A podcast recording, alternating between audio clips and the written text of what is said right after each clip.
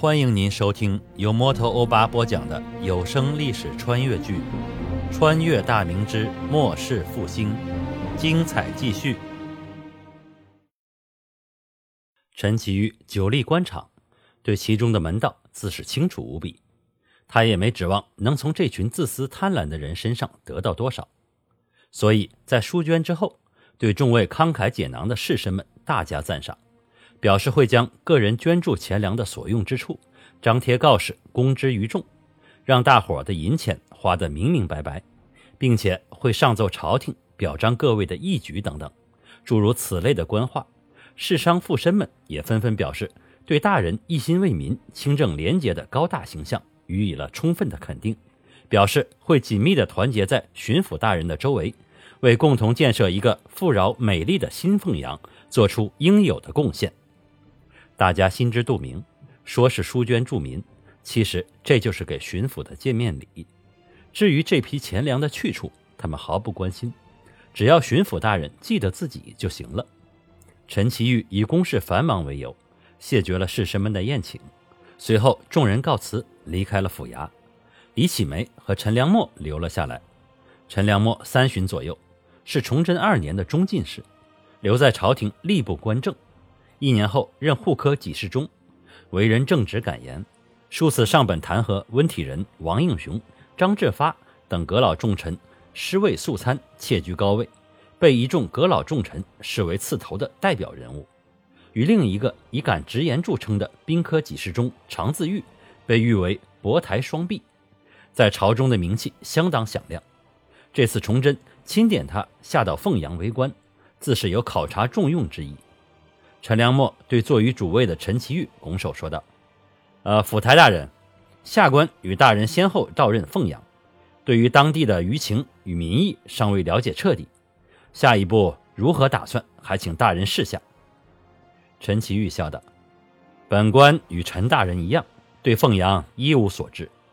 公欲善其事，必先利其器。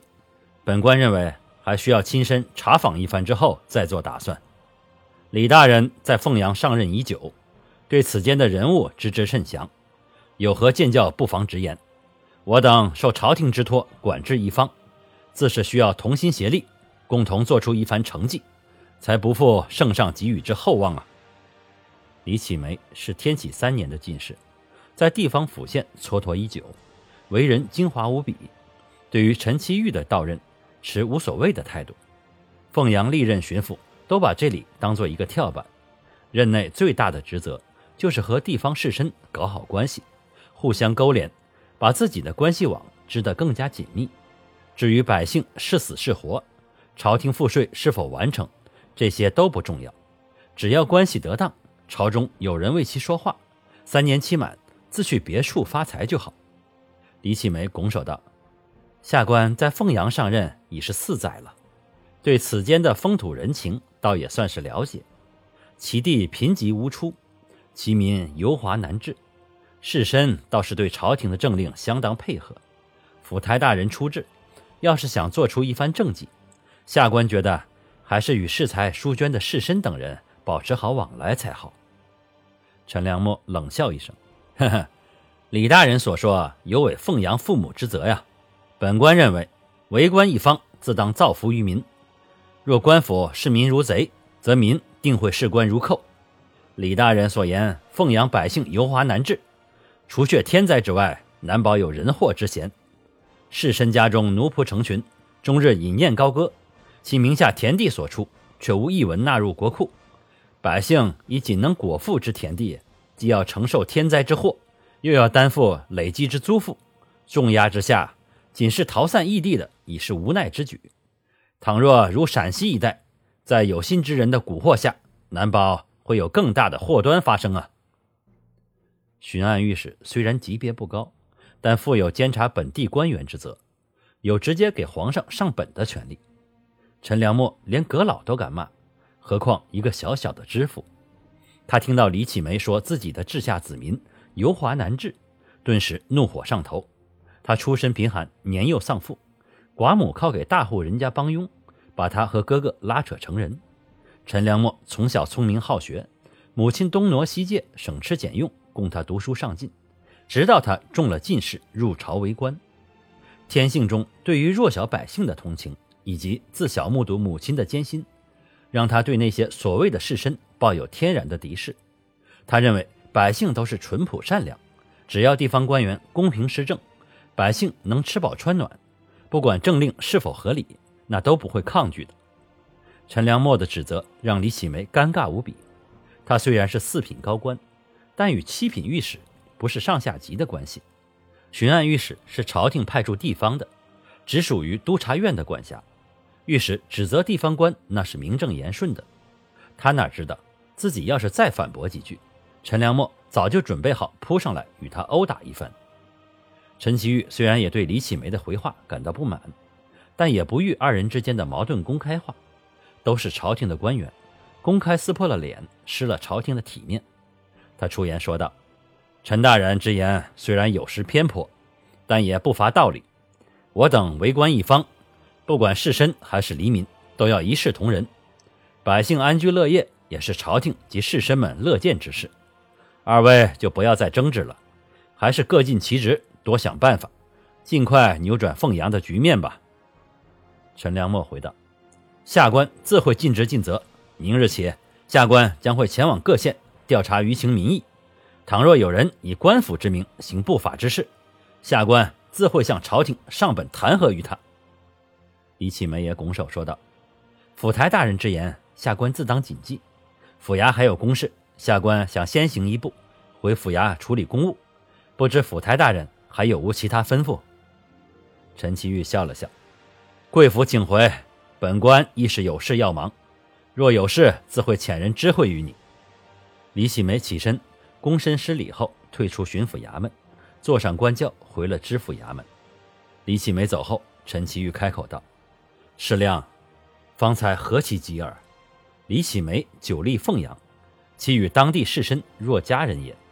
本官岂是不知其中的关窍？圣上着把我二人前来此地之意，安定是也。其余不可操之过急，缓缓图之为宜呀。”陈良默拱了拱手：“府台。”下官实是不惯此官僚之行为，下官以为，既蒙圣上重用，自该大刀阔斧，勇往直前，革除旧有之弊，兴利民之错，岂可与此等人物虚以委夷？陈其玉叹了一声：“唉，本官也想有一番作为，可如今局势动荡不安，凤阳更是被刘贼肆虐过，皇陵也被焚毁，人心惶惶之下，使其安心方为首要之事。”现今闯贼、陷贼俱在中原一带流窜，本官判断其意，恐在不远之将来，闯贼会再次入侵南直隶，凤阳无城墙可守，到时只怕又是一场劫难呢。陈良默任户科给事中时，便对时任吴省总督的陈其玉钦佩不已，虽然对其虎头蛇尾的结局感到惋惜，但不妨碍他对陈其玉战术战略的敬佩。听到陈其玉说。刘贼很可能再次东向而来，陈良谟没有丝毫的怀疑，他相信陈其玉的分析和判断。那府台大人有何打算？若刘贼再来凤阳，仅凭本地卫所之兵，恐难抵御。士绅大户提前得知消息，自会举家逃亡他处，那百姓该如何是好？一旦被其裹挟入伙，刘贼声势壮大，那整个南直隶恐遭殃祸呀！陈其玉顿了顿，除了引兵拒之，别无他法。本官已向南京兵部发文，请求南京遣兵来援。本官本想按照圣上之托，招募人手，兴修水利，开拓荒田，让治下的百姓能多一口粮食果腹。现今看来，要暂且搁置了。那府台意欲何为啊？咱们也只能临阵磨枪吧。本官打算用这次劝募的钱粮。以及府库的存银，加上本官家人携来的数千两银子，招募练兵，以解将来之危啊！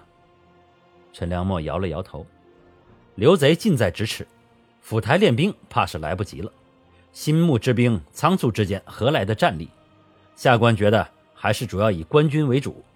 下官以为还是要向圣上言明此事，相信以圣上之英明，自会做出决断。陈其玉不是没想过向崇祯上本，奏明自己的判断，但一想到自己蒙皇帝开恩，将自己从狱中直接拔为一方的巡抚这样的高位，这份知遇之恩就让他难以报答。